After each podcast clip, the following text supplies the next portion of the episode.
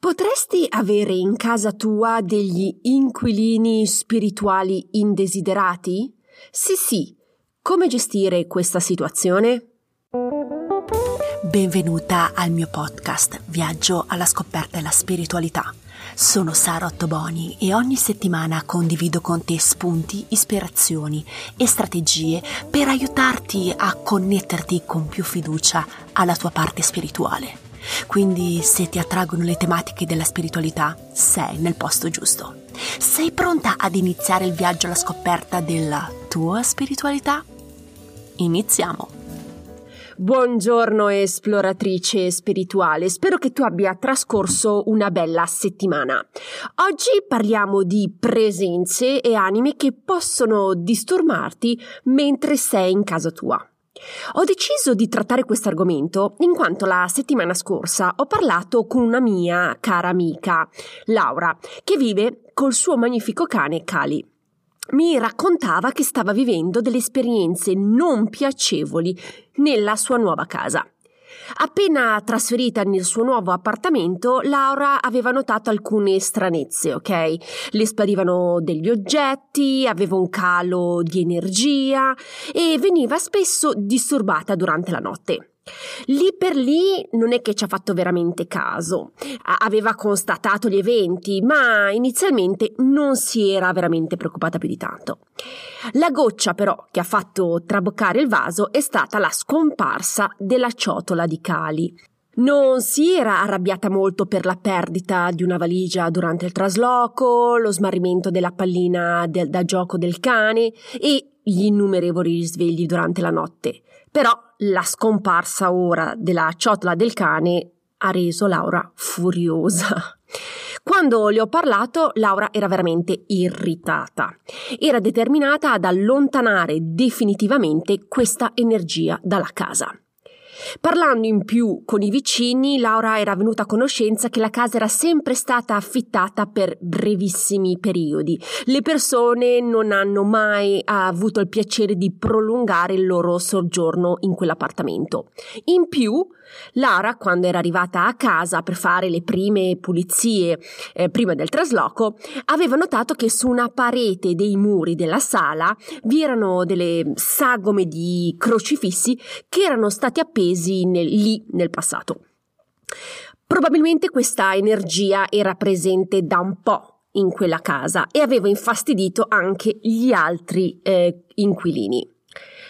Nella puntata del podcast numero 70 avevo parlato della possibilità che alcune anime possano venire a disturbarti durante la notte.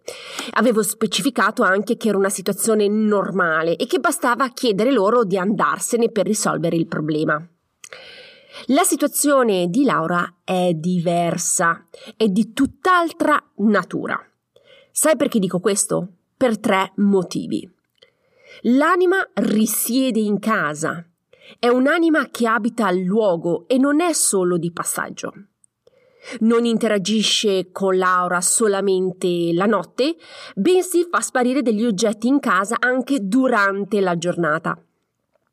Ha fatto allontanare i precedenti coinquilini, il suo desiderio quindi di quest'anima è quello di mantenere il controllo dell'appartamento.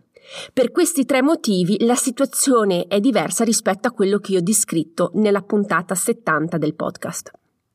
Ma quali sono le ripercussioni della presenza di questo tipo di anima per l'inquilino in casa?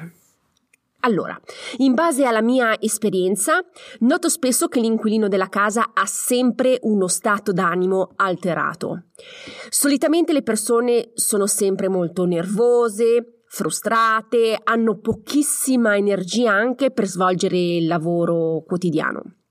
Inoltre sono spesso demotivate ad affrontare le sfide quotidiane. Questa situazione è normale, ok? In quanto la presenza dell'anima, volente o nolente, scarica le energie dell'inquilino. Per questo consiglio sempre di non procrastinare e gestire la situazione immediatamente. Se noti qualcosa, agisci subito.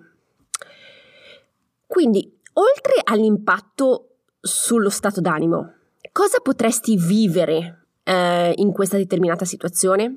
Allora, l'anima potrebbe svegliarti, potrebbe spostarti le coperte, nei casi estremi potrebbe farti anche cadere dal letto. Potrebbe spostare oggetti in casa, potresti anche ritrovare oggetti per terra rotti, come se ci fosse stato un terremoto molto forte, però solo in casa tua. Potresti sentire voci in casa mentre sei sola e guardi la televisione o stai studiando. Molte persone mi chiedono se è una situazione che si verifichi molto spesso. Allora, eh, sinceramente mi imbatto poche volte all'anno in questo tipo di situazione, ok? Questo però non vuol dire che non succedano.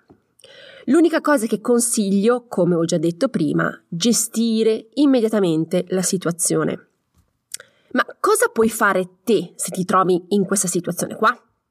Allora, se sei all'inizio del tuo viaggio spirituale, chiedi aiuto a una persona esperta nella pulizia delle case. Se hai bisogno di un contatto, non esitare a chiedere, ok? Comunque, la prima cosa che puoi già fare te, aspettando la pulizia più profonda, è la pulizia di base con sale grosso, salvia bianca oppure palo santo.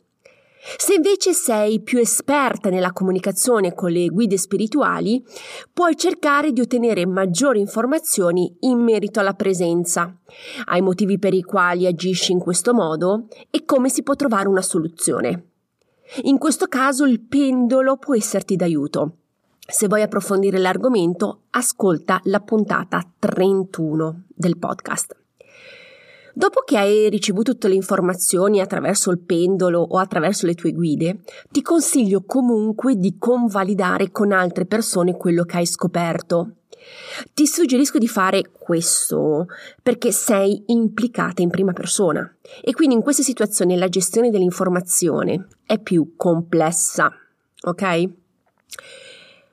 Qual è l'attitudine che devi avere in questo tipo di situazione? Allora, Consiglio sempre di vedere la situazione in questo modo. Non sei in battaglia. Nessuno dei due deve dimostrare di essere il più forte. Nessuno non deve nemmeno avere paura dell'altro e subire la situazione. Se la tua attitudine è questa, hai già perso in partenza. L'attitudine che io consiglio di avere è tutt'altra. Il tuo obiettivo è uno, aiutare l'anima a dirigersi verso la luce.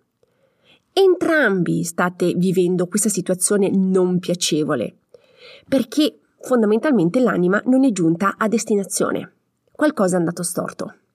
Quindi ora il tuo obiettivo è quello di guidare l'anima verso la sua destinazione finale, ok? Quindi la parola d'ordine è collaborazione e non battaglia. Prima di eh, concludere, ricapitoliamo insieme i punti salienti della puntata. Esistono energie che rimangono tra i due mondi e che possono disturbarti durante la tua giornata quando sei in casa. La loro presenza può avere delle ripercussioni sulle cose materiali oppure sulle tue emozioni e energie vitali. Ti consiglio di gestire immediatamente la situazione quindi non procrastinare. Se hai bisogno d'aiuto, contattami che troviamo una soluzione insieme. Ricordati di agire come una guida.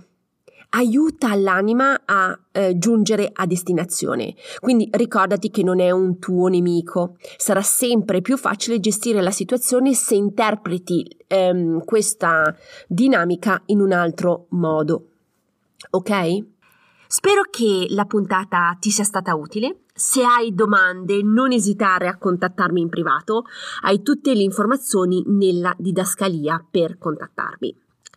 Iscriviti alla newsletter perché ogni mese condivido delle informazioni esclusive e gratuite solo ai membri della lista. Quindi, se vuoi e sei interessata, iscriviti e troverai il link nella didascalia della puntata. Se vuoi essere informata della prossima pubblicazione, abbonati gratuitamente al podcast. Infine aderisci anche al gruppo privato su Facebook dove vado live eh, durante la settimana. Trovi anche qui le informazioni nella didascalia. Mi resta che ringraziarti per l'attenzione, ti auguro di trascorrere una bellissima settimana e noi ci sentiamo la settimana prossima. Un abbraccio, ciao!